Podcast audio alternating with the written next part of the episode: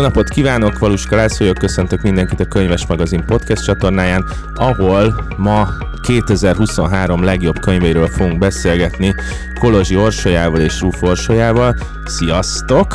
Hello! Szia! Véget ért egy újabb év, elkészült egy újabb lista.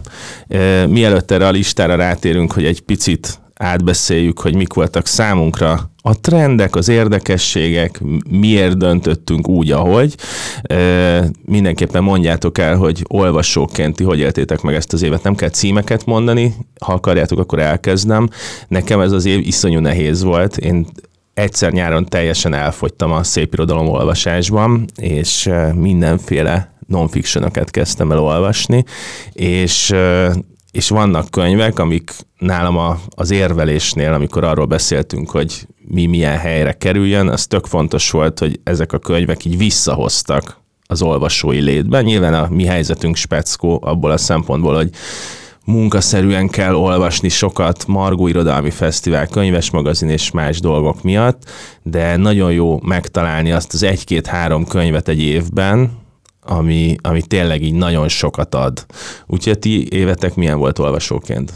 Um, egyrészt nekem ez mindig egy nagyon-nagyon markáns ez a, az évnek ez a szakasza, hiszen ez egy visszatekintés is egyben, és szerintem ma, saját magunknak is egy ilyen számvetés, hogy, hogy mégis milyen volt ez az év, és azon gondolkoztam, amikor az 50-es listát összeállítottuk, hogy tehát nekem kiemelkedett egy-két erőteljesen téma, téma emelkedett ki az olvasmányok közül, és utólag gondolkoztam azon, hogy ez vajon az én olvasói ö, elképzelésem e, tehát ami kivetül ezekre az olvasmányokra. Ö, De mondjuk ez azt egész, jelenti... Nem, mondjuk mondjuk egy egész konkrétat. Például azt vettem észre, hogy nagyon sok olvasmányban megjelenik a háború, mint téma. És lehetséges, hogy a háború, mint téma eddig is nagyon sok könyvben megjelent, és csak én vagyok most érzékenyebb uh-huh. erre, de ugyanezt mondhatnám a női lét, mint olyan, annak a kérdéseit, ez is úgy éreztem, hogy nagyon-nagyon erőteljesen megjelent az idén megjelent, magyarul megjelent könyvekben, és, és lehetséges, hogy ez mindig is így volt, de most valahogy 2023-ban valahogy mégis ezekre én talán érzékenyebben rezonáltam, és ezek voltak azok a könyvek, amik így vagy jobban megmaradtak, vagy jobban megmozgattak olvasóként engem. Hát én annyiban csatlakoznék Orsihoz, hogy ugyanez, hogy nekem azt tűnt fel, hogy a hogy a gyász, mint téma nekem ebben az évben nagyon-nagyon ö, szöget ütött a fejembe, rengeteg ilyen könyv volt az én listámon, de egyébként az 50-es listán is ö, sok ilyen kötet van.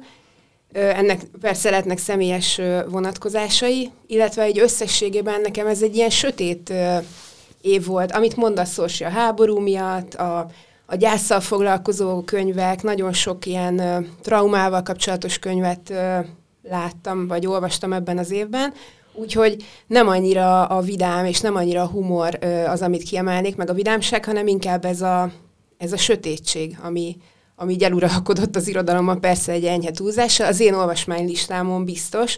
Most az más kérdés, hogy ennek az én én bennem keresendő az oka, vagy hogy ez egy ilyen, ilyen trend, ami kirajzolódik? Egyébként ez érdekes, mert most, amikor az 50-es listát összeállítottuk, elém kerültek a tavaly meg a tavaly előtti összefoglaló nagy cikkek.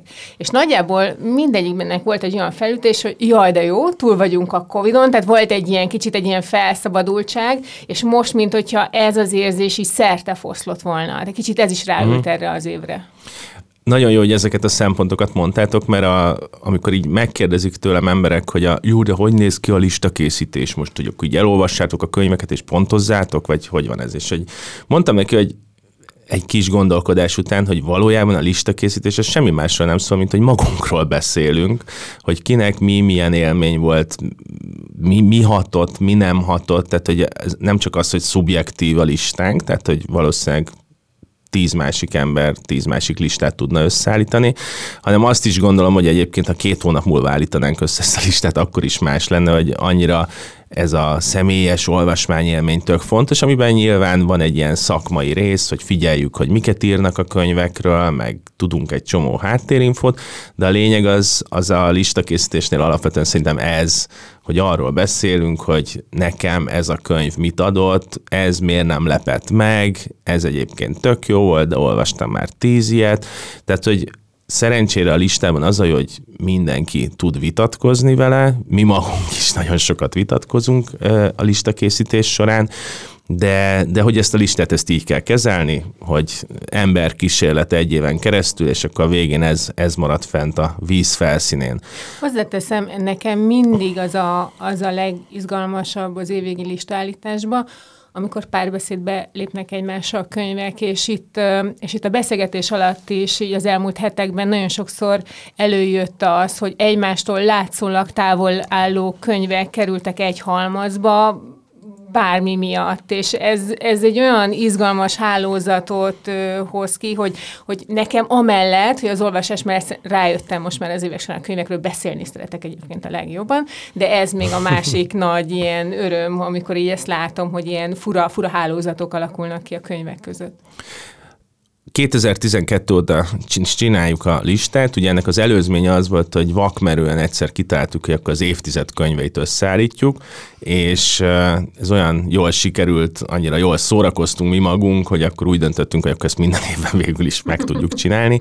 Amit tudni kell, hogy október végével nagyjából lezárjuk a listát, tehát magyarul nem a listát zárjuk le, hanem azokat a könyveket, amik rákerülhetnek a listára, e, és van mindig egy ilyen szimbolikus hely, ez az évek alatt alakult ki, ez idén az 50. helyen Parti Nagy Lajos Hadd legyek hűs című összegyűjtött versét tartalmazó kötet, ami nem a minősége miatt került az 50. helyre, hanem szerettük volna ezt kiemelni, ezt a könyvet. Ez egy verses kötet, ami 750 oldalas, tehát hogy nem kevés, van benne néhány új vers is, de alapvetően egy teljes életművet foglal össze. És akkor itt el is indítottam a a listáról való beszédet. Idén volt 70 éves Parti Nagy Lajos, én nagyon örültem ennek a kötetnek, ez most ott van mellettem a komódon, vagy nem tudom, hogy hívják az ágy melletti kis éjjeli szekrényen, és, és egészen elképesztő, hogy egy költő, akinek így végigkövetjük a, az életművét, arról így tényleg így kiderül hosszú évek után, hogy egyébként leírja az elmúlt, nem tudom, 30 évet úgy a társadalomban, közéletben, mint a, az irodalomban, tehát nekem ez egy óriási, óriási dobás volt. Nem fogunk most címenként végigmenni, úgyhogy én bedobom nektek a kérdést, hogy mondjuk kezdjük onnan, most a versnél vagyunk, hogy versből mi volt az, ami, ami nektek érdekes volt, fontos volt, ugye fölkerült a listára Gál Ferenc, Závada Péter, Áfra János, Andrei Ferenc és Túri Tima az első tízben. Ezek közül mi volt az, ami nektek fontos volt? Hát akkor kezdem én, nekem, nekem Túri Tima a kötete volt, ami, ami személyesen kiemelkedett. Egyrészt azokban a versekben éreztem egyfajta játékosságot, miközben nagyon-nagyon komoly témákkal ö, foglalkozott. Az előbb már említett női lét kérdései, amik így megjelentek benne, és hát a hétköznapoké, amikről mintha egy kicsit így hajlamosak lennénk így megfeledkezni, miközben tök jó, hogyha, hogyha ezek megjelennek a művekben. És miközben erre a beszélgetésre készültem, ki is írtam magamnak egy kis részletet, már csak azért is, mert most, amikor felveszük ezt a beszélgetést, éppen Budapestet beterítette a hó, úgyhogy engedjétek meg, ha már itt, ezt, itt tartunk, akkor ezt felolvasom, egy kis, az olvasók egy kis benyomást kaphatnak. Már megint nem volt bátorságom elmondani, hogy hogy vagyok a téli nagy takarítás után, hiába jöttek a vadfagyok. Úgyhogy úgy gondoltam, hogy ez, ezen a beszélgetésen ez pont ide illik. Úgyhogy nekem Turitime kötete emiatt is, mert nagyon sok minden más miatt is kiemelkedett, és én nagyon közel állt a szívemhez. Egyébként ennél a kötetnél én azt éreztem, hogy van, tehát a verses kötet az azt gondolom, hogy így leállítanánk ide az utcára száz embert, és azt mondanánk, hogy lépjen előre, aki szívesen olvasna verses kötetet, akkor mondjuk nyolc és fél ember lépne előre, de lehet, hogy nagyon pessimista vagyok, de egyébként, ha meg onnan nézzük, hogy a, a Turitimi verses kötete egyébként mekkora sztorit mesél el, és mennyire nagy kérdéseket érint, úgy a hétköznapok, mint egyébként mondjuk a vallási hagyomány, vagy a hit kérdése, vagy a párkapcsolatok működése, akkor biztos, hogy sokkal többen lépnének elő ebből a képzelt sorból. Hát én örülök, amit mondtál, hogy ugye kevesen olvasnak verseket. Én örülök, hogy a listán most egészen sok kötet kapott helyet, verses kötet, mert ez tényleg egy, egy tapasztalat, és szerintem azért olvasunk, és ebbe én magamat is beleértem, kevesebb verset, mert nem is azért, mert nem szeretünk annyira, hanem mert sokkal nehezebb róluk beszélni utána, vagy akár írni róluk. Ugye, hát ez a, a líra nyelvéből következően és sokkal szubjektívebbnek gondolom az értelmezését, és sokkal nehezebbnek bizonyos szempontból.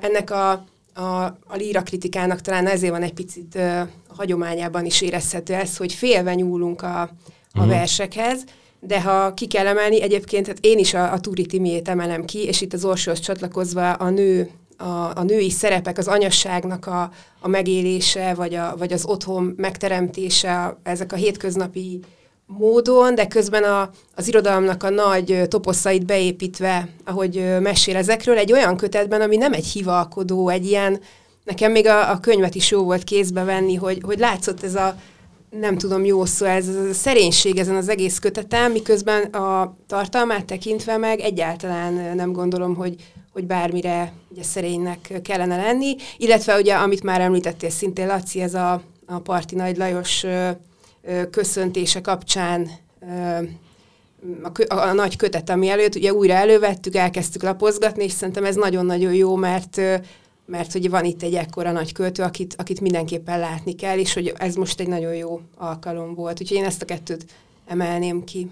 Egyébként, bocsánat, jó, hogy mondod az anyaságot, mert pont a, az idei 50-es listán ez a téma mint olyan nagyon különböző formában jelenik meg. Tehát az anyaság akár mint az anyaságnak az árnyoldalai, amikről esetleg nem beszélünk, és akkor most itt megemlíthetjük Szilvia Molnár Üvegház című regényét, de mondjuk ott van Tompa Andrea regénye is, ami ugye az örökbefogadásról is szól, és nekem például abban a regényben nagyon-nagyon tetszett, hogy az Andrea nem egy ilyen idealizált anyaképet fest fel, hanem ott igenis megjelennek az, az anyaságnak azok a, az oldalai, amikről így a nyilvános térben talán kevesebb szó esik, amikor így küzdelem, küzdelem megtalálni az anyának, meg a gyermeknek az utat egymáshoz, és szerintem ezt ő például nagyon szépen végigvezette. Tehát nekem az anyaság, mint téma, az, az mondjuk elég fontos, és maga ugye ezek a női döntések, erről biztos fogunk később beszélni, de hát ez is ide csatolható be.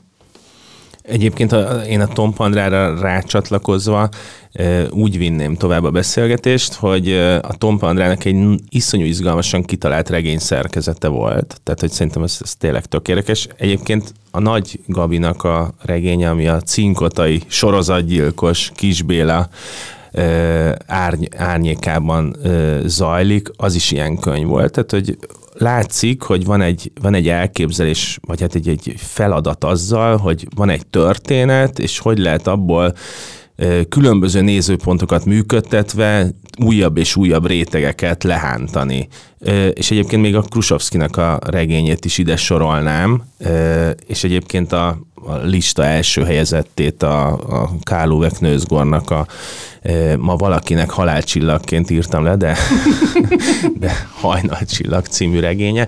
Tehát látszik az, hogy én legalábbis ezt érzem. Nyilván mindig is foglalkoztak azzal az írók, hogy hogyan beszéljék el a történetet, de valahogy azt, azt érzékelem, hogy ez a, hogy, hogy egy ilyen nagyon speckó igény van, hogy, hogy a dramaturgia, hogy vezetem az olvasót, az, az hogyan működik. Tehát például a Knőzgornál én nagyon érzem azt a, azt az ilyen új dramaturgiát, hogy a nézőpontok hogyan váltakoznak, egyébként mennyi ilyen uh, hurkot hagyunk a végén, hogy uh, visszajöjjön az olvasó, egyébként hogyan kell működtetni a szorongást a háttérben, és ez, ez egyébként a Nagy Gabi könyvére is igaz, meg egyébként a Tom Pandra könyvére is igaz, hogy, hogy már nem csak az van, hogy elbeszélünk egy történetet, hanem ezeknek a különböző nézőpontjait is meg kell tudni oldani. Hát ráadásul a Nagy Gabi talán pont a Margós bemutató mondta azt, hogy az áldozatok Igen. szemszögét szerette volna kibontani, mert ugye amikor ezeket a nagy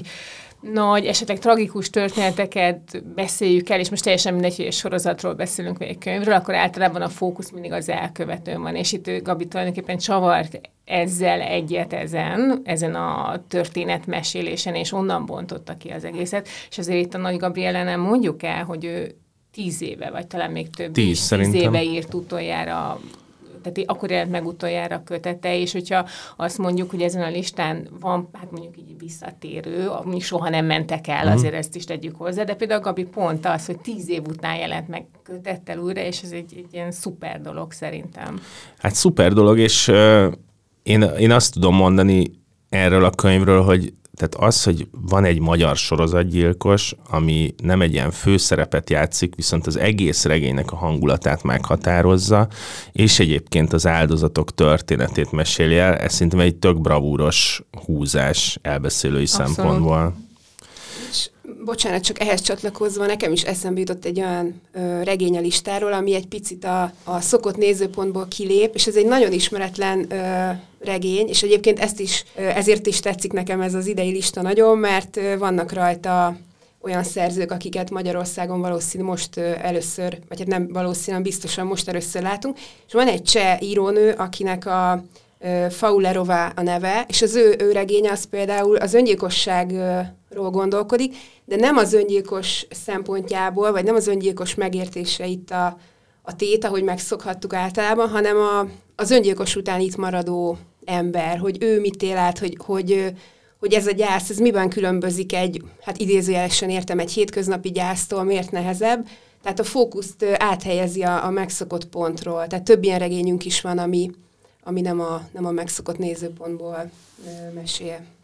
Én még a, a költészetre így visszacsavarnék egy pillanatra, hogy ott nekem nagyon érdekes volt az, hogy mennyire felerősödik a koncepció a verses köteteknél.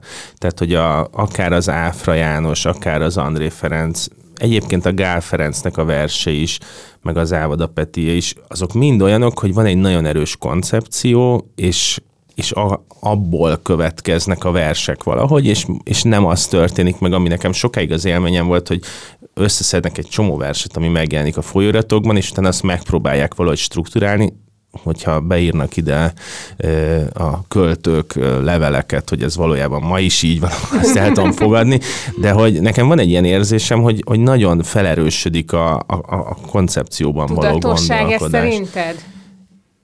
Én azt érzem, hogy igen, de ezt most nyilván olvasóként ez kb. lényegtelen, de, de hogy azt látom, hogy nekem olvasóként sokkal könnyebb a dolgom, hogy, hogy vezetnek egy, egy ilyen íven. Egyébként ez érdekes, hogy bejön ez a tudatosság, mert mondjuk egy sorozatnál az milyen fontos, és akkor hadd dobjam be itt a listára mondjuk Alice Smith nevét, hmm. aki mondjuk ugye az évszakok tetralógiát végigírta, és most jelent meg ennek a befejező kötete, és nála pont azt éreztem, hogy valaki kitanál, kitalál valamit, és azt ilyen szépen egyenletes színvonalon végírja, és hogyha végére jut, azt szerintem olvasóként is egy ünnep, hogyha me- megvan ez a sorozat, és például ennek a kötetnek én nagyon örülök. És szerintem az Alice Smithnél az történt meg, hogy ő minden tehát mind a négy kötetével a top 10-ben volt, és egyszer talán meg is nyerte a Igen, listánkat. egyik évben ő első is lett, talán pont az ősszel, ami először jelent meg, úgyhogy igen, nekem titkos egy kívánságom, hogy egyszer Alice itt Magyarországra eljöjjön, mert szerintem őnek is sok mondani valója lenne itt is. Ráadásul ezek a könyvek azért nagyon sok rétegűek, tehát egyrészt nagyon reflektálnak arra, ami körülöttünk van, tehát itt a, a Brexit-től kezdve a menekült válságon át nagyon, nagyon sok mindent érintett, miközben a művészet az mindig nagyon-nagyon fontos rétege volt ezeknek a könyveknek, úgyhogy én ez, ennek nagyon örülök. Ennek Szerinted Alice Smith az megtalálta itthon az olvasóit? Hát mondanám, hogy nem, szerintem még annyira nem. Tehát én mindenkit arra bíztatok, hogy adjon, adjon neki esélyt, és ő, ő bizt, nem tudom, hogy mennyire könnyen befogadható. Ezt most őszintén mondom, ezt csak azért mondom ilyen bátran, mert az 50-es lista összeállításánál nekem is volt olyan könyv, holott én azt gondolom, gyakorlott olvasónak tartom magam, és szerintem erről muszáj nyíltan beszélni, hogy igenis van olyan könyv, ami nem feltétlenül adja könnyen magát, bár én nagyon szeretem tehát én nagyon elfogult vagyok vele szemben, tehát én mindenkinek ajánlom őt, de, de van, amikor az ember nem biztos, hogy rögtön megtalálja az utat egy könyvhöz, de én mindenkit erre biztatok, hogy itt ennél tegyen egy próbát. Igen, hát tegyenek próbát. keressünk egy másik nézőpontot, ahonnan rátekinthetünk a, a listánkra, és mivel az Orsi az előbb egy olyan csehszerzőt mondott, aki valószínűleg ezen a listán most először szerepel, vagy a szélesebb közönség most először hallhat róla, hogy van nektek olyan szerzőtök, vagy könyvetek, amire így nagyon rácsodálkoztatok, és eddig keveset tudtatok róla? Hát nekem van, ugye az elmondotton kívül még egy, Szerintem minden magyar olvasó valószínűleg keveset tudott róla. E, ő egy olasz szerző, a Vincenzo Latronico, szintén egy rövid regényével, a, Tökéletesség a címe.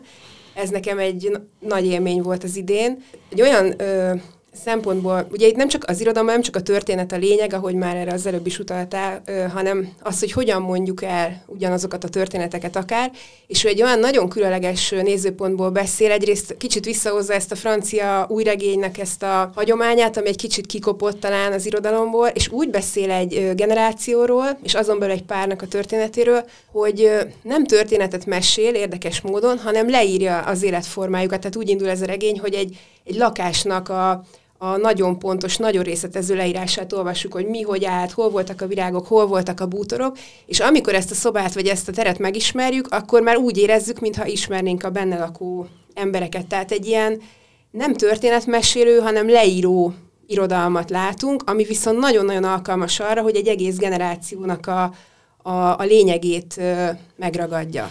Én itt egyébként még azt tenném ehhez hozzá, hogy szerintem pont ennél a könyvnél tök fontos volt az, hogy a, ez, van ez a fordulat, hogy a szövegi kultúrából átlépünk a képi kultúrába, és mint hogyha itt a szerző egyébként a képi kultúra felől közelítene, tehát hogy mintha egy kamerával mennénk be a lakásba, és úgy mutatnánk be a szereplőket. Én ennél ezt éreztem ilyen bravúrosnak. Ez nem biztos, hogy így van, de hogy valahogy az érzés az mégis az volt, hogy nem, a, nem az a cél, hogy így belülről egy ilyen belső folyamaton menjen át az olvasó, hanem, hanem ahogy leülünk egy sorozatot vagy filmet nézni, hogy így elkezdjük megismerni az elemeket, ami létrehozza azt a valóságot. Engedjetek meg, hogy én mondjak egy könyvet, a kér, egyrészt a kérdésedre válaszol, másrészt kicsit ellenpárként állítva, és az most jutott eszembe, hogy mesélt, vagy beszéltél erről a könyvről, hogyha nekem erre a kérdésre kell egy könyvet mondanom, akkor az Jeroen Olis lenne a Vadasszony című kötete, és egyrészt ez a régmúltban játszódik, tehát 16. század Antwerpen, amikor a vallási villongások korában járunk, és hogy a képiség, ezt csak azért hozom szóban, mert maga ez a regény is egy képből bomlott ki. Egyébként Antwerpen címerében jelenik meg a vadember és a vadasszony, és tulajdonképpen ebből bontotta ki a Szenolis Lagers ezt a regényt, és egy ilyen innen a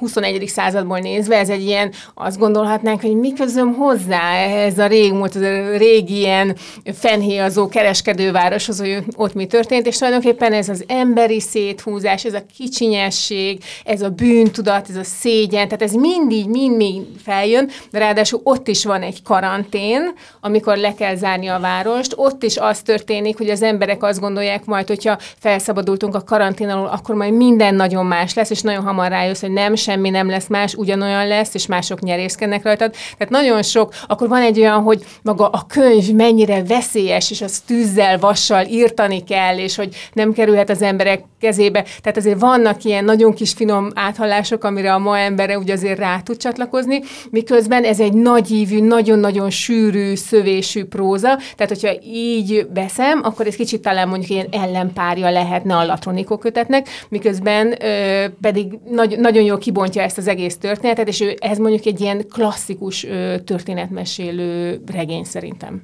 Vegyük most a nagyokat. Tehát vannak olyan szerzőink, akiket évtizedek óta olvasunk, mondjuk Paul Oster, Welbeck, McCarthy. McCarthy.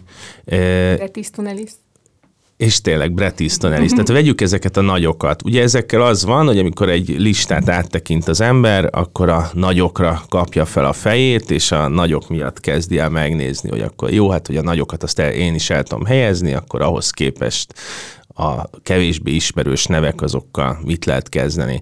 És egyébként meglepő módon a nagyok, azok nagyszabású dolgokkal jelentkeztek, és nekem ezek között vannak kedvenceim, de nektek kik voltak a kedvenceitek? Azt tudom, Orsi, hogy neked a pólószter az tetszett. Igen.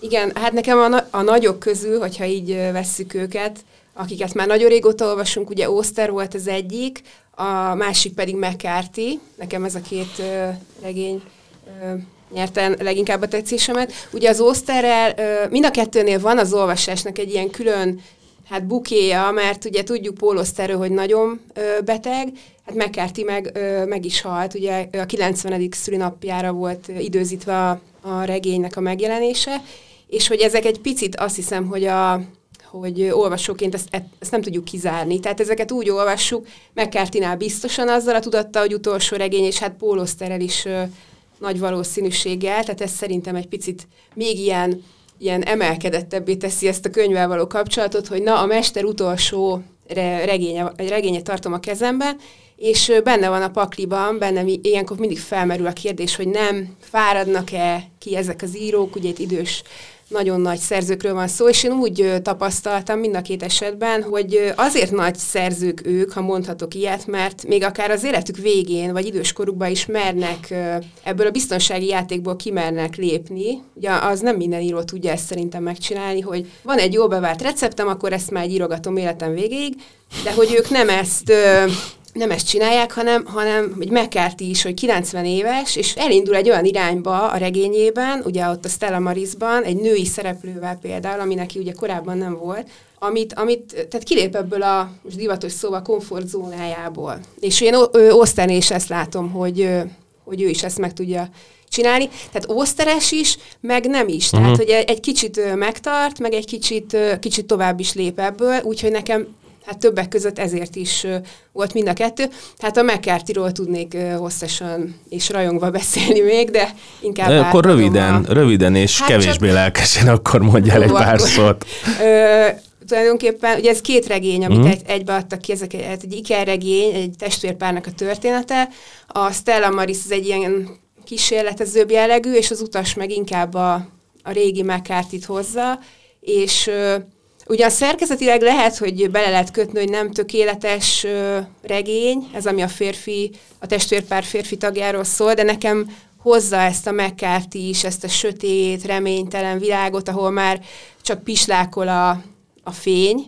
Tehát, hogy igazából úgy tűnik, hogy, hogy idős korában se nagyon látott reményt, és ugyanolyan jól meg tudja ezt fogni. Én, hogyha most ez könyvajánló lenne, és ajánlhatnék, akkor biztos, hogy ezt a, ezt a McCarthy két regényt, ezt mindenkinek a kezébe adnám. Egyébként azon gondolkozom, amit a, az elején mondtál így a nagyokról, hogy hogyan olvassuk őket, hogy nekem a, ezek az igazán nagyok, akiket nagyon régóta olvasok, ott én azt vettem észre magamnak, hogy az olyan, mint amikor egy ilyen szappanoperát nézek, hogy tök mindegy, hogy mi jelenik meg tőle, kíváncsi vagyok rá, hogy hol tart, sokkal megengedőbb is vagyok ezért, tényleg, tehát hogy én sokkal megengedőbb vagyok, mert el tudom helyezni ezt, hogy oké, okay, tíz évvel ezelőtt olvastam tőle azt a nagy regényt, és nekem a Bret Easton Ellis az ilyen. Ezt akartam kérdezni, mert ugye Bret Easton Ellisnek legutóbb egy eszékötete jelent meg, Igen. és a regénye pedig talán tíz év, vagy több mint tíz év, talán a királyi hálószobák Igen. volt az utolsó regénye, hogy ehhez képest hol tart most a mester? Hát szerintem a mester az egy, egyébként ez egy nagyon érdekes dolog, hogy mi történhetett vele. Ez, ez a szilánkok, ez így podcastre készült először, és én őt a nagyok közül elengedtem jó néhány évvel ezelőtt, nagyon érdekesnek, meg szórakoztatónak tartottam, de már egyáltalán nem húzott be annyira, hogy így megvaduljak, hogyha jön egy megjelenése, és szerintem ő, ő valahogy így változtatott, tehát hogy ebből a minimalista, erőszakos prózából visszavett, és megoldotta azt, hogy ő hogyan tud még érdekesebben belekerülni, és, és lett egy ilyen nagyon személyes nézőpontja, hogy ezeket a középiskolás éveket hogyan lehet újra és újra elmesélni, és nekem sokkal jobban hasonlít, nem tudom, a nullánál is kevesebb világához például, és, és ez is gigantikus méretű könyv lett, most ezt nem emlékszem pontosan, de ez is 5-600 oldal talán, és rohadt jó. Tehát sokkal képibb a, a megfogalmazása. Ő ugye nagyon rá van kattanva arra, hogy a popkultúrát nagyon követi. Elkezdte így rendbe rakni a viszonyát a, szerintem a, az írással, tehát hogy sokáig volt az, hogy forgatókönyvet írok, ezért nem írok. Én szerintem az amerikai pszichó az akkora őrületet alakított ki körülötte, hogy utána szerintem így nem is nagyon lehet onnan tovább lépni. Tehát, hogy szerintem tényleg tud bénító lenni, hogyha egy ilyen világjelenségé válsz, és most nem csak azért, mert egy filmet készítettek bele, hanem hát konkrétan most egy ilyen a 90-es években egy szinte egy műfaj volt az, ahogy, ahogy ő megszólal, és, és én iszonyatosan élveztem, tényleg. Tehát, hogy megvan benne minden, a, tényleg a csajozás, pasizás, a saját nememhez vonzódás, a középiskola, mit csinálok otthon egyedül, amikor a jómódú Los Angeles-i életben, amikor a szülők nincsenek otthon, de azért van benne kis ilyen nyomozni való, Egyébként a Bret Easton Ellisnek az ilyen saját sztoria is bele van írva, én, én nagyon szerettem a szilánkokat, tehát nekem az egy nagyon nagy meglepetés volt, mert pont ez, amit az előbb említettem, tehát ez egy olyan szappanopera, ami kettőnkről szól, Elisszel, én mindig megpróbálkozom vele, és akkor egy idő után mondom, én elfogytam ebben, de most azt vettem észre, hogy elkezdem olvasni, és és így nagyon visz, és nagyon szórakoztat, és jó mondatok vannak benne. Nekem valami olyasmi rémlik a nyilatkozataiból, hogy ő kicsit kiábrándult Hollywoodból, és talán ez is okozott egy visszatérést. Hát nem csodálom, hiszen nem kapott nagyon munkákat Igen. onnan. És, és talán lehet, hogy ez vezetett oda, és akkor kicsit reflektálnék arra, amit te mondtál, Orsi, hogy íróként, amikor ki kell találnod újra magadat, és lehet, hogy most egy ilyen folyamatnak egy állomása ez a könyv. Igen, de ez, ez egy iszonyú nehéz dolog lett, és most itt nagyon sok szerzőről beszéltünk így általánosságban, hogy a Cormac mccarthy is, hogy neki már nem kell megírni az újabb nagy művet, és mégis történik valami, ami miatt ez egy nagy mű lesz. Hidd el, Laci, hogy ez nem egy külső nyomás, hanem egy belső késztetés. Tehát itt van egy ember, Ezt aki ugye az elhiszem. elmúlt, nem tudom, nem tudom hány évig írta az utolsó könyvét, de hát jó pár évig. 16 évig. De ez nem az a könyv, meg. amit szé- elloptak, vagy megsemmisült, mert van, volt, valami, volt valami ilyen, de most nem emlékszem erre pontosan, de hát biztos, hogyha valaki nyilván 80 akárhány évesen is sejtette, hogy olyan sok már nincs hátra, és egyébként mekkora ajándék, hogy be tudta fejezni ezt a könyvet, de hát én nem gondolom, szerintem Cormac McCarthy fütyült már a külső elvárások, csak ez a bel, belülről jövő, amikor ezt nem tudod már abba hagyni. Igen, csak a Cormac McCarthy az egy olyan író, aki abszolút visszavonulva él százezer éve. Mm. Tehát, hogy az, hogy egyszer az opera el tudta hívni, az egy szuper extra dolog volt. Tehát ő aztán tényleg nem nagyon ad interjút, nem nagyon megy sehova.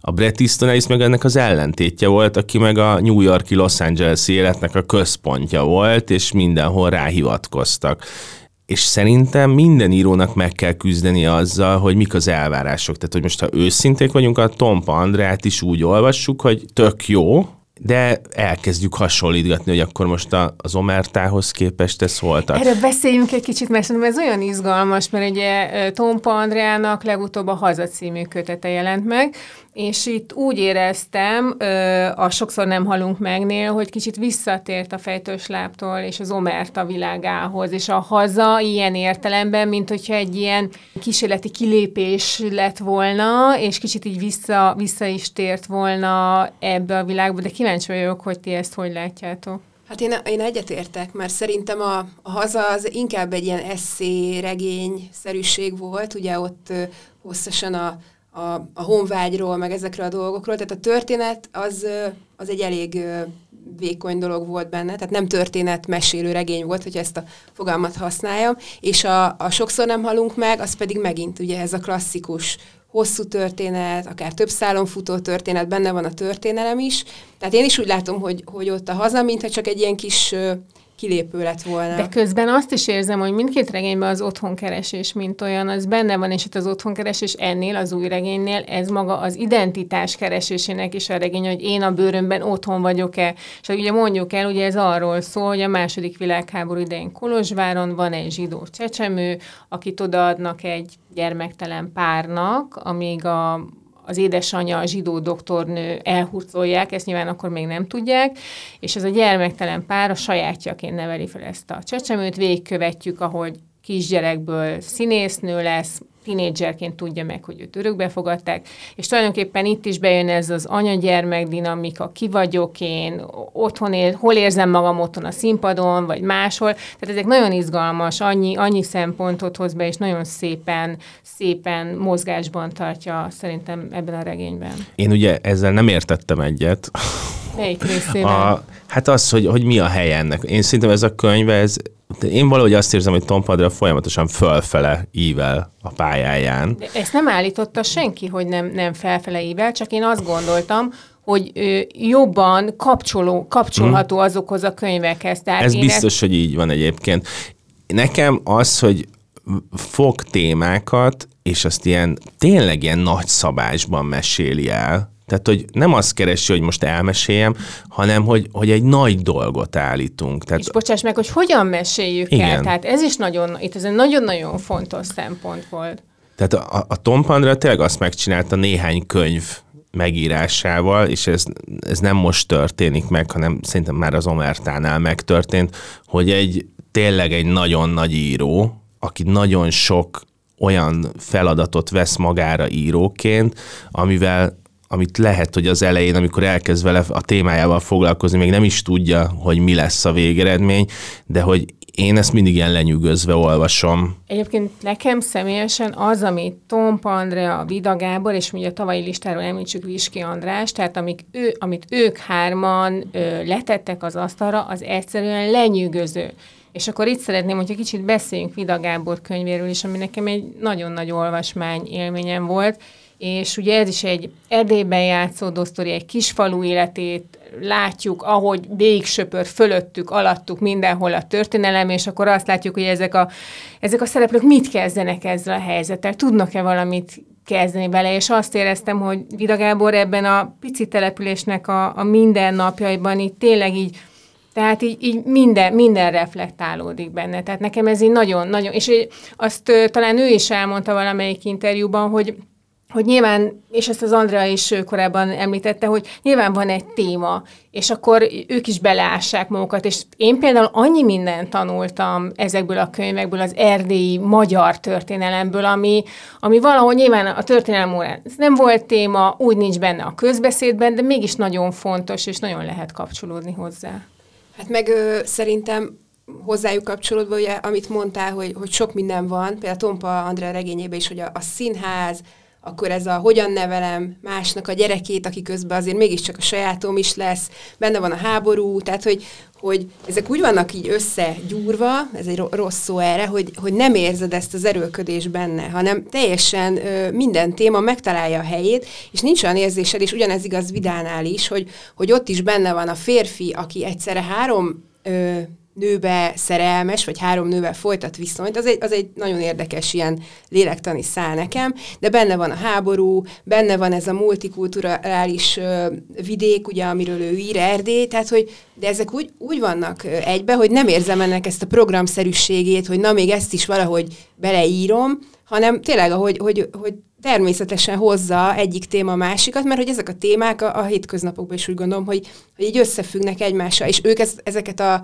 a struktúrákat, én ebben nagyon látom egyébként még Viskit is beleértve a, az erősségüket, hogy annyira szépen ö, arányosan ö, kezelik, és annyira szépen tartják, hogy az olvasó nem érzi mögötte. Pedig biztos, hogy ez nagyon ki van mhm. találva, meg, meg van mögötte egy nagyon ö, fontos koncepció, de nem érezzük, hanem csak tényleg így átadja magát az ember az olvasásnak, és, és a végén jön rá, hogy mennyi minden kérdéssel, meg problémával találkozott, mire mire a végére ért. Egyébként nekem a Vida azt hiszem az egyik legszórakoztatóbb könyv volt az idei listán. Olvasni. Pedig a Bödös Tibor könyve is rajta van. De nem, de ezt, ezt egyébként csak azért mondom, mert hogy szoktunk arról beszélgetni itt házon belül, hogy, hogy egyébként miért nem jelenik meg sokkal többször ez a Hát a humor azt szerintem nem jó szó rá, de egyszer, mert, mert ugye a Vida könyve nem humoros. Nem humoros, de valahogy mégis tud egy de ilyen könnyedsége igen. lenni a dolognak. És, és ezen keresztül föl tudja az összes nagy témát vázolni, tehát a tényleg a történelem, identitáskeresés, bonyolult együttélés, falu, meg hasonlók, tehát minden ott van, és mégis amikor olvasom, akkor et, nekem egyszerre megjelenik ez a bodorádámi világ, és ezzel lehet vitatkozni, de nekem megjelenik, és, és a másik az, hogy, hogy egyszerűen az elbeszélésnek a hangja, az felvállalja, hogy egyébként ezt így is el lehet mesélni. Tehát ezt szerintem a Vida Gábor, történ- Vida Gábor regényének az ilyen alapsztoriát, hogyha leírnánk egy féloldalas papírra, és odaadnánk öt írónak, nyilván mindenki máshogy írná meg, de hogy alapvetően ebből lehetne ilyen nagy izé, drámákat írni, tragédiákat, amivel mindenki küzd, és a Vida azt az utat választotta, hogy ezt meg lehet oldani máshogy is, és ez annyira felszabadító. Én azt éreztem, hogy itt van ez a falu, és tele van tökéletlen figurákkal, beleértve a főhőst is, aki tényleg ilyen több nő között ingadozik, meg ő maga se tudja, hogy mit akar és mire vágyik, és a tökéletlenségükkel együtt annyira így szerethetőek, meg átélhető az ő sorsuk, és egyébként, ha már a főhősről beszélünk, és az előbb az identitás, mint olyan szóba jött, tehát itt ráadásul lebegtetve van, hogy ki ez a fickó, uh-huh. magyar egyáltalán, román egyáltalán, és igazából számít ez, tehát nyilván az adott helyzetben számít, de közben meg annyira nem, tehát így engem eléggé sodort ez a könyv.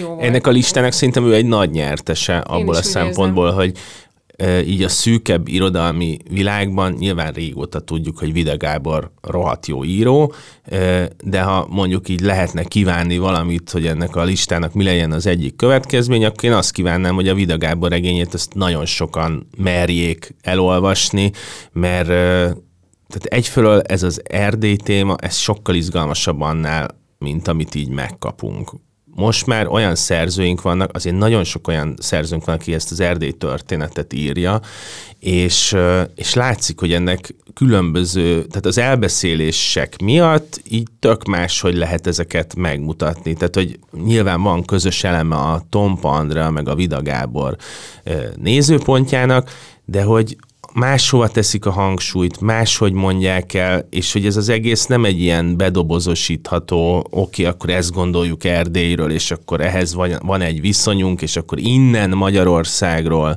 ezt, ezt hogyan kell szeretni, hanem, hanem az van, hogy ez a, ez a nagy egész magyarság gondolatnak tök fontos könyvei hogy, hogy behozza ezeket a témákat, és nem azt kell keresni, hogy most provokatívan mondva, hogy egy exotikumként nézzünk az Erdély történetre, hanem a mi történetünként tudjunk nézni ezekre. Egyébként mind a Vidánál, mind a Tompa Andra könyvnél éreztem azt, hogy persze mindez nagyon fontos, hogy hol játszódik, de pont a Vida regénynél azt érzem, hogy ezt akár mondjuk egy, egy határ, bármilyen határvidéken élő ember simán a kezébe adnám mondjuk egy, egy, egy francia németnél, vagy egy az ukrán-magyar, vagy bármi olyan, ahol tudjuk, hogy, hogy ezért a történelem változásai a, minden, a mindennapokat nagyon-nagyon befolyásolnák, és én azt gondolom, hogy ők is nagyon könnyen tudnák ezt értelmezni. De ugyanez a Tompa regény. Tehát a Tompa Andrá elmondta az interjúnkban, hogy igen, tehát Kolozsváron nyáron játszódik, de ő ezt szándékosan kicsit a, a, a hátteret kicsit elmosta, és tulajdonképpen lehetne bármelyik hmm. észak-erdélyi nagyváros, tehát és akkor innentől kezdve pedig ez, ez sokféle képpen átélhető ez a regény. Tehát amellett, hogy mondhatjuk, hogy igen, Erdélyben játszódó történetekről van szó, de mégis érzek egy univerzalitást ezekben a, a regényekben, ami, ami ki is emeli őket ebb, ebből a hát skatuja, nem tudom, nem, nem akarom ezt a szót használni, mert egy, nem beskatujázható, annyira nagyszerű könyv mindegyik, hogy, hogy szerintem ezeket bárhol a világon szerintem értő olvasóként örömmel fogadnák. Így van. Még azon gondolkodtam itt közben, hogy az elején az olvasmányi élményeknél említette Dorsi, hogy a háborút gyakrabban észreveszed most a könyvekben. És én az elmúlt két évben egyfelől én azt vettem észre magamon, hogy keresem is az ilyen típusú könyveket, meg a másik az, hogy én is. És szembe is jön azért, nem? És jobban észreveszem, mm-hmm. és egyébként ide három könyvet hoznék most nem a listánkról. Az egyik az nem teljesen jó példa, az a Welbecknek a, az új ö, regénye, ami 2027-ben játszódik, nagyon sok benne a, a terror, meg a, az a fenyegetettség, amit egyébként így olvastam kritikákat róla, és, és ugye itt az a játék, hogy pont annyira emeli el 2020-as évek elejétőhez képest a Velbek a könyvet, hogy ez érzékeltetve van, hogy ez nem a mostani valóság, de egyébként meg felismered benne a Macront, meg a többieket, és, és valójában amiről az elmúlt nem tudom 5-8 évben látunk a híradókban, meg a hírszájtokon képeket Franciaországról, az mind benne van. Tehát a tüntetések, a, tényleg az előbb említett terrorfenyegetettség, az, hogy, hogy milyen az általános hangulat, és ebben a Welbeck egyébként, aki kimaradt az előbb a felsorolásból a nagy nagyoknál, ő is egy 700 oldalas regényel jelentkezett, és egyébként számomra teljesen meglepő módon szexuális vágyukat vesztették a férfiak ebben a könyvben, úgyhogy nem tudom, nem tudom, hogy itt mi történt, de... Öregszik. De a, a lényeg az, hogy úgy tudja elmondani ezt a kortárs ö, ö, kritikáját, mondjuk a, a, arról, hogy hogyan élünk most, hogy ez, ez nem lesz didaktikus. Tehát a behódolásnál nekem voltak problémáim, de ennél, mintha így sokkal izgalmasabban oldaná meg. Titkos szolgálat van, egyébként ebben is van halál, mert a, a főszereplőnknek az apja az haldoklik, Egyébként van benne ö, ilyen párkapcsolati dráma abból a szempontból, hogy így elhidegül a férfi a nőtől, csak most erre nem az a válasz, hogy elmegyek tájföldre és egy ilyen szex túrán veszek részt. Tehát nekem ez a Velbek, ez, ez nagyon ö, izgalmas olvasmány volt, és a nagyokhoz is tudom kötni, abból a szempontból, hogy én mindig kíváncsi vagyok rá, hogy ö, mit ír, és van olyan könyv, amit nem nagyon kedvelek, de egyébként most megint nagyon nagyot szólt. Na de, hogy a háborúra átkössek, ugye a Szerhi Zsadánnak megjelent két kötete idén, egy verses kötet, Vonák Dia. Ez a Harkiv Hotel. szerkesztésében és fordításában, ez a Harkiv Hotel, és a Diák Otthon, ami meg a magvetőnél jelent meg, és ez meg egy regény nekem ez a, tehát ez a kettes így együtt, tehát az év első felében olvastam a verseket, és az év második felében a regényt, iszonyú erős. Tehát iszonyú erős. Én ezt, hogyha ilyen nincsen, de hogyha megtehetném, akkor tényleg a középiskolai órára bevinném, hogy akkor lássuk azt, hogy milyen az, amikor egy tanú, aki jelen van, ugye róla azt lehet tudni, hogy Kievben folyamatosan szervezi a, az életet, hogy a segélyeket, tehát ő, ő azért dolgozik, hogy ott Kievben, meg a környéken ott, ott jobban éljenek az emberek, nekem, nekem nagyon erős és megrendítő olvasmány volt. Nehéz ilyen könyvet ajánlani, azt gondolom. Tehát, hogy nem ez az, amit karácsonyra szívesen megvesz az ember ajándékba, mert úgy nehéz mit írni az elejére, hogy sok szeretettel, de de közben azt is gondolom, hogy az, ami körülöttünk történik, annak a megértéséhez ez a könyv nekem nagyon sokat segített, hogy azt a nézőpontot hozta be, amit mi soha nem fogunk tudni innen Budapestről mondjuk átélni, hogy milyen az, amikor ez egy valóságá válik a háború. És, és nem a nagy szavakat kell most itt használni, hanem egyszerűen tényleg a hétköznapoknak a része lesz az, hogy, hogy mi történik, bombázás, sebesülés és hasonlók. De ez akkor párba állítható mondjuk a Jászberényi kötet is. Így van, és ez, ez a másik, ami meg pont azt a nézőpontot hozzá, ami hozzám közelebb áll, tehát ez a Budapestről ö, kimegy a hadi tudósító, vagy hát azt hiszem a könyvben fot, ezt, fotóriporter, hadi tudósító a, a, a fő elbeszélünk, és nekem, nekem a Jászberényi kötete az megint csak egy meglepetés volt abból a szempontból, hogy ez egy ilyen regényszerű könyv. És azért mondom ilyen óvatosan, mert alapvetően regény, de hogy novellaszerű elemek vannak benne, amit egy nagy kerettörténet fog össze, ami, ami arról szól, hogy valaki PTSD-vel bemegy a pszichiátriára, és megpróbál azzal kezdeni valamit, amin átment. És ott találkozik más PTSD-sekkel, akik megjárták a háborút, és nagyon, tehát nagyon jó azt látni, ahogy, ahogy ez a történet el van beszélve, mert mert valami a, a Jászberényi könyve, korábbi Jászberényi kötetekből valami vissza van véve, és, és az, az, azt hiszem, hogy az, amit amúgy a Jászberényi a valóságban átélt a fronton, és, és jó azt látni, hogy ha valaki olvassa a riportjait, amit újságíróként ír, és annak van egy elvárása, meg egy szabályrendszere, hogy egyébként mennyire sokat tud hozzáadni az irodalom ahhoz, hogy ezeket még jobban értsük. Tehát, hogy ne csak egy közvetítés legyen a, a frontról,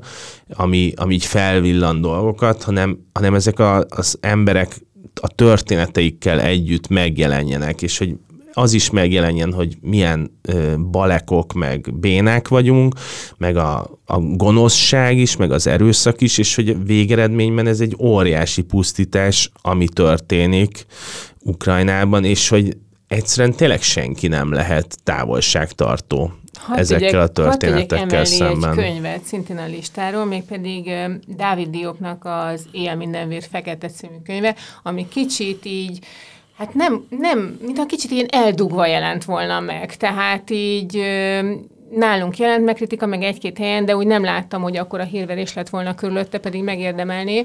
Ugye ez az első világháború idején játszódik, és szintén egy talán kevésbé tárgyalt részt taglal, ugye a, a francia hadseregben szolgáló szenegáli katonákról, és ott is ez részben arról szól, és akkor itt csatolnék arra, amit te mondtál, hogy azért a háború nem csak az embert magát, tehát nem csak a testet, hanem a lelket is pusztítja. Ugye itt egy olyan főhős áll a középpontban, akinek a barátja súlyosan megsérül és könyörög, hogy vegye el az életét, nem képes erre, és akkor hát itt van egy megborulás, ami aztán egy fajta ilyen bosszú hadjáratba csúcsosodik ki. Tehát itt szerintem ezek a regények azért nagyon sokszor erről is szólnak, hogy a lelkekben miféle, miféle pusztítást végez a háború, és szerintem erről is nagyon-nagyon fontos beszélni, főleg azért, mert egy jelenleg is zajló konfliktusban vagyunk mindannyian, és ki tudja, hogy, hogy ez hogyan fog hosszú távon lecsapódni.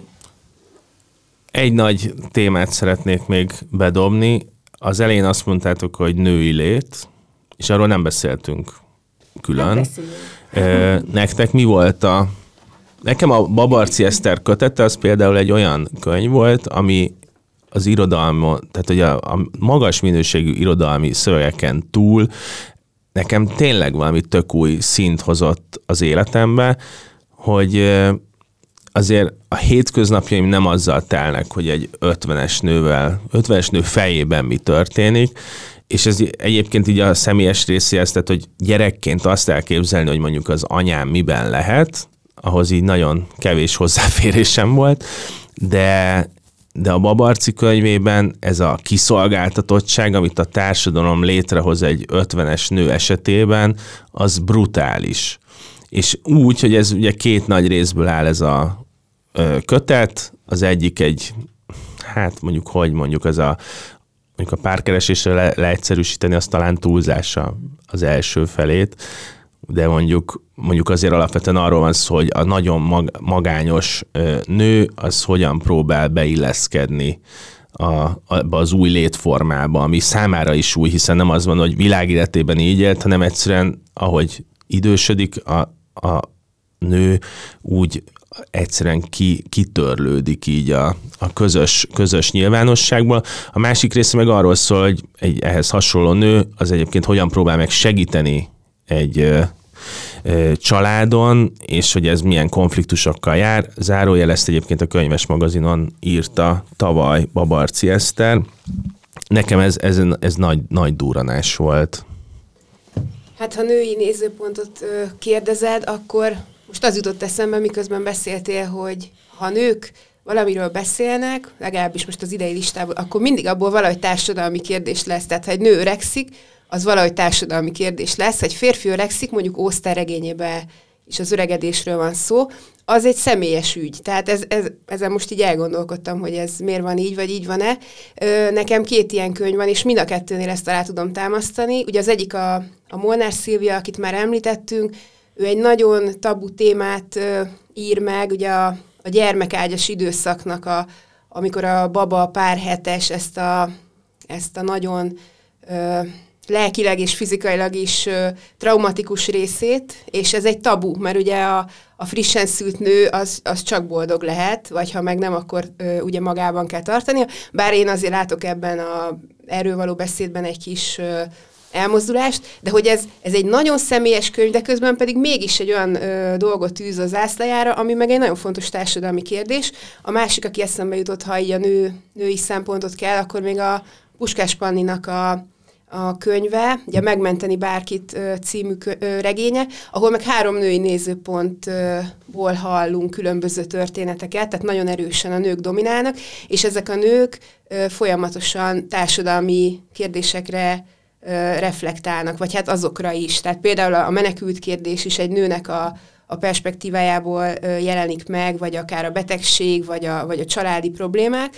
Tehát, hogy, hogy ez, hogy a személyes, az mindig, tehát a nőknek mintha nem lehetne ilyen személyes dolguk, hanem mindig valahogy ők egy ilyen társadalmi probléma, és egy nagyon gyors zárójelet itt nyitok a Molnár Szilvia mellett, meg a háború, hogy ugye azt mondtad, hogy, hogy ezek fontos témák, hogy azon kezdtem el gondolkodni, hogy vannak olyan témák, engem ez mindig érde, amiről csak azt tud írni, aki benne volt. Engem ez a Molnár Szilvia könyv kapcsán ö, gondolkodtatott el. Én, én ugye voltam ilyen időszakban, ö, nekem született gyerekem, de hogy hogy olvasná ezt a könyvet egy férfi, vagy hogy olvasná egy olyan nő, akinek nincs még, vagy már, vagy nem tudom, gyereke, hogy, hogy lehet-e ugyanez a háborúra, hogy aki nem volt a háborúban, akár a hátországban, akár a fronton, az, az írhat-e erről, tud-e erről írni, és akkor itt még két könyv jut eszembe, az egyik a, a Kácsor Zsoltnak a, a ugye a bipoláris depressziójáról szóló uh-huh. könyv, a másik pedig hasonló nagyon nekem, az én fejemben egy párban vannak a Jónás Tamás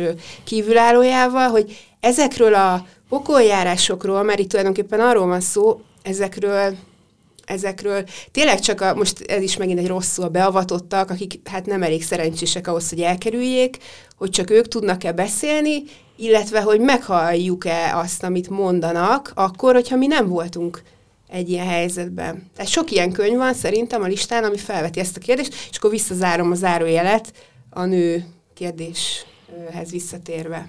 Ez szerintem nagyon izgi, amit feltettél most kérdésként. Én nekem a Kácsor Zsolt könyv, azt, azt konkrétan emlékszem, hogy így véletlenszerűen vittem el az irodából, és kezdtem el olvasni, és engem nagyon megrázott.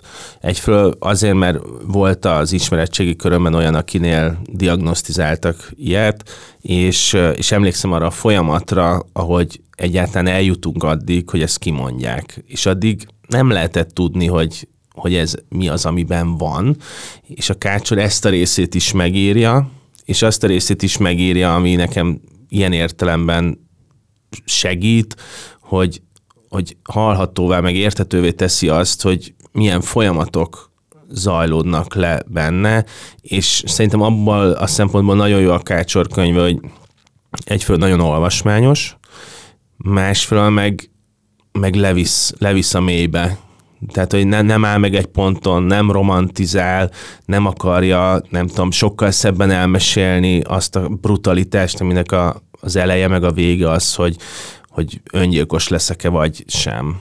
Szóval egy feladatunk maradt hátra. Én, akkor mielőtt az egy feladatra rátérünk, én még egy nevet bedobnék, és aztán szerintem ez szépen át is kapcsol, sejtem, hogy mire akarsz kiukadni, de beszéljünk kicsit Jon Fosszéról, hogy ő a listánkon van, és azért, azért dobom be az ő nevét, mert ugye a listánál, a könyves listánál mindig az van, hogy mindig friss megjelenéseket teszünk föl, és újrakiadásokkal általában nem foglalkozunk. Eddig a könyves listák történetében egy kivétel történt, ez a szolgálólány meséje volt Edwardtól, mégpedig azért, mert amikor ez újra megjelent a jelenkornál, akkor ez nagyon-nagyon meghatározta a közbeszédet.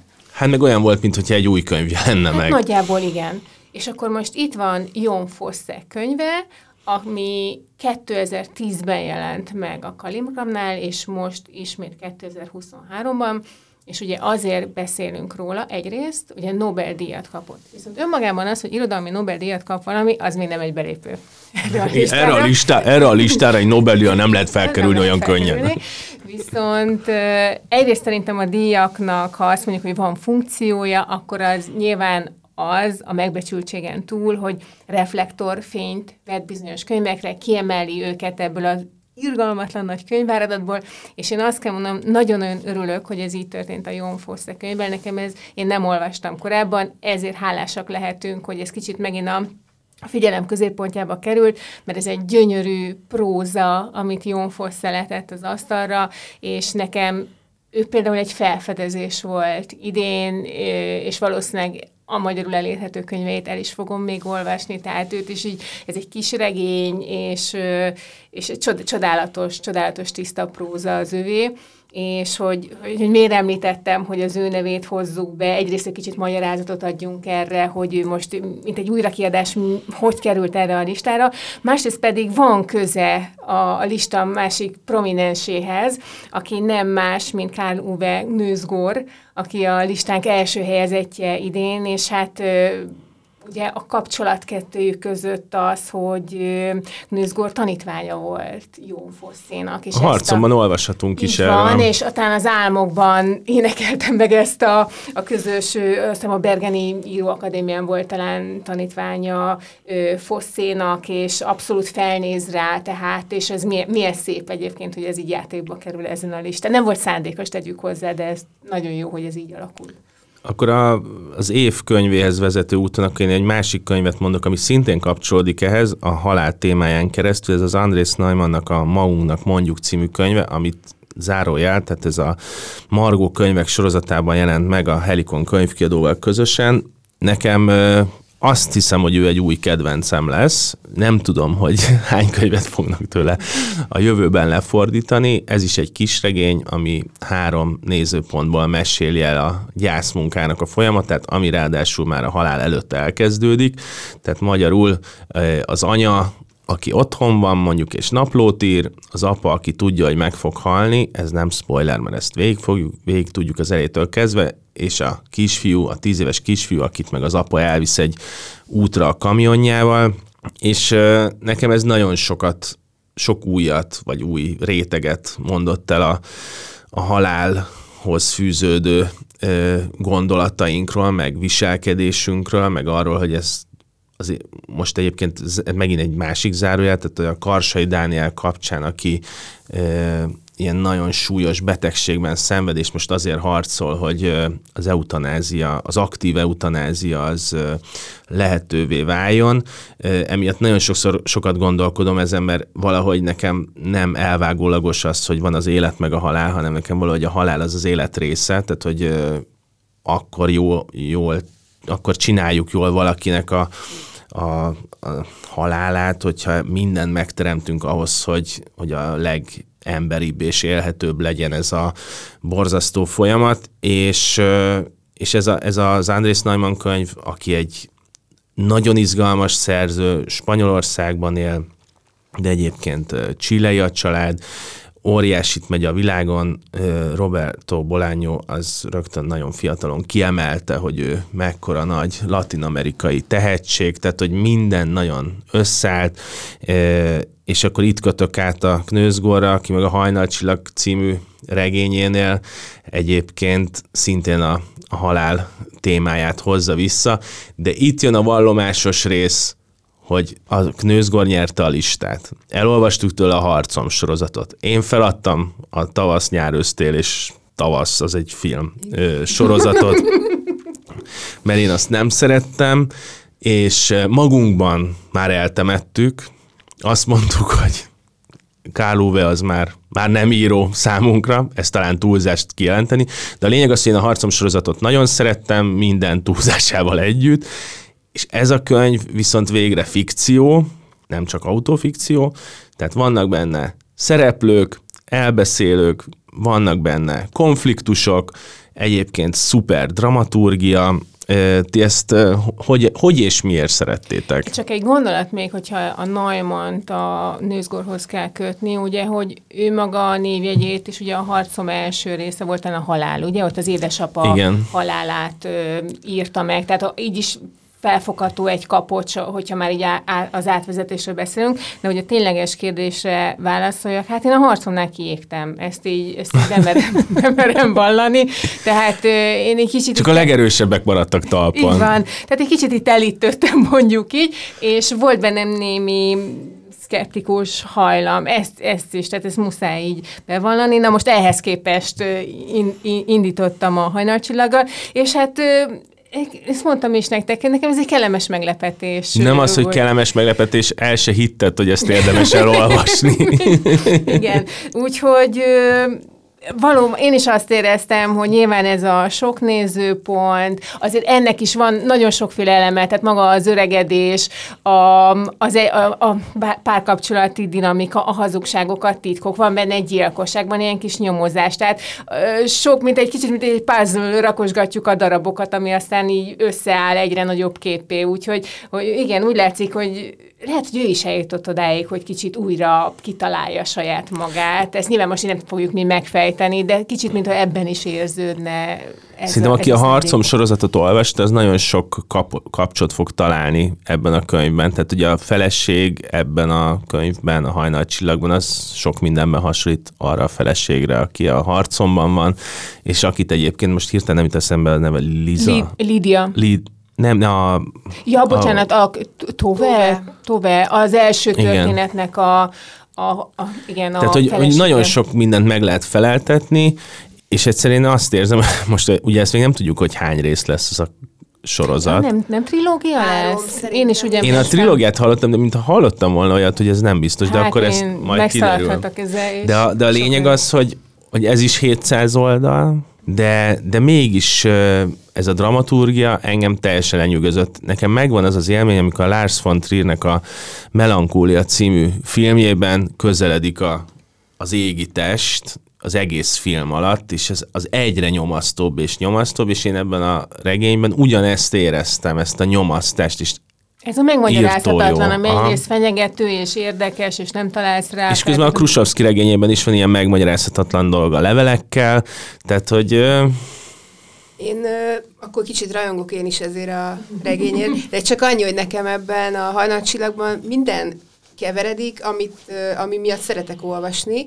Egyrészt ugye a skandináv irodalom iránti rajongásom, meg, meg a skandináv tájak iránti, meg a másik pedig ez a latinamerikai, picit ez a mágikus realista vonal, amikor a valóságban teljesen hétköznapi módon jelenik meg, hogy mondjuk egy olyan ember, aki akit tegnap láttam, az, vagy, tehát, hogy már halottnak uh-huh. kéne lennie, és ez, ez nem, nem okoz fennakadást, ez nem egy csoda, hanem valahogy így belesimul a történetbe, amiben egyébként olyan ilyen lélektani ö, száva, meg olyan, olyan mondjuk családi problémák vetődnek föl, aki, aki az ilyenekért olvas például, hogy, hogy az is nagyon szórakoztató, de közben meg olyan, mint egy krimi, hogy folyamatosan haladsz tovább, tehát olvastatja magát, mert várod, hogy mégis mi lesz ez a furcsa jelenség, tehát hogy szerintem tényleg ilyen, ilyen minden benne van, ami jó, nem is tudom, mint egy olyan bombon, amiben csak a kedvenc dolgok vannak benne.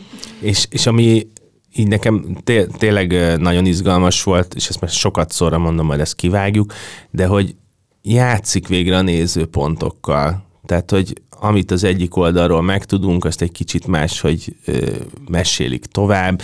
Vannak olyan elemek, ami még csak épp csak megjelenik, és majd egy következő kötetben majd jobban ki lesz bontva, és nagyon, tehát én valahogy azt érzem, hogy azért is gondoltam, hogy ez jó évkönyve, mert hogy valahogy nagyon figyel az olvasóra. Tehát ez egy olvasó barátkönyv minden nehézség ellenére. Ezzel egyetértek egyébként, ez nekem is eszembe jutott. Tehát ugye itt emlegettük már korábban az univerzalitást, mint, hát nem is tudom, mint egy nagy átfogó elemet, és mondjuk ez ennél a könyvnél is szerintem abszolút megfigyelhető. Lehet, hogy pont azért azok a témák, amiket most mind itt felsoroltuk, mind azért minden átélhetőek mindenki számára. Úgyhogy azt gondolom, hogyha, hogyha az évkönyvét nézzük, akkor igen, megtalálta a helyét. Hát akkor megtaláltuk az évkönyvét. 2023-ban a legjobb könyv Kárlóvek Nőzornak a Hajnal Csillag című regény, ami a Magvető kiadónál jelent meg. És köszönöm szépen nektek, hogy beszélgettünk az idei 50-es listánkról, és akkor holnaptól el lehet indítani a jövő évi listát, és a kedves hallgatóknak pedig javaslom, hogy bár nagyon sok név és cím hangzott el ebben a műsorban, ettől nem szabad megijedni, mert az 50-es listát ezt meg lehet találni a honlapon, és akkor onnan ki lehet bogarászni, hogy mik ezek a könyvek, és jó szívvel ajánljuk az olvasmányokat. Ez volt az idei utolsó podcastünk. Jó olvasást mindenkinek. Jó olvasást mindenkinek. Hogyha valakinek valami nem tetszett, akkor azt írja meg. Köszönjük szépen, viszont hallásra. Köszönjük.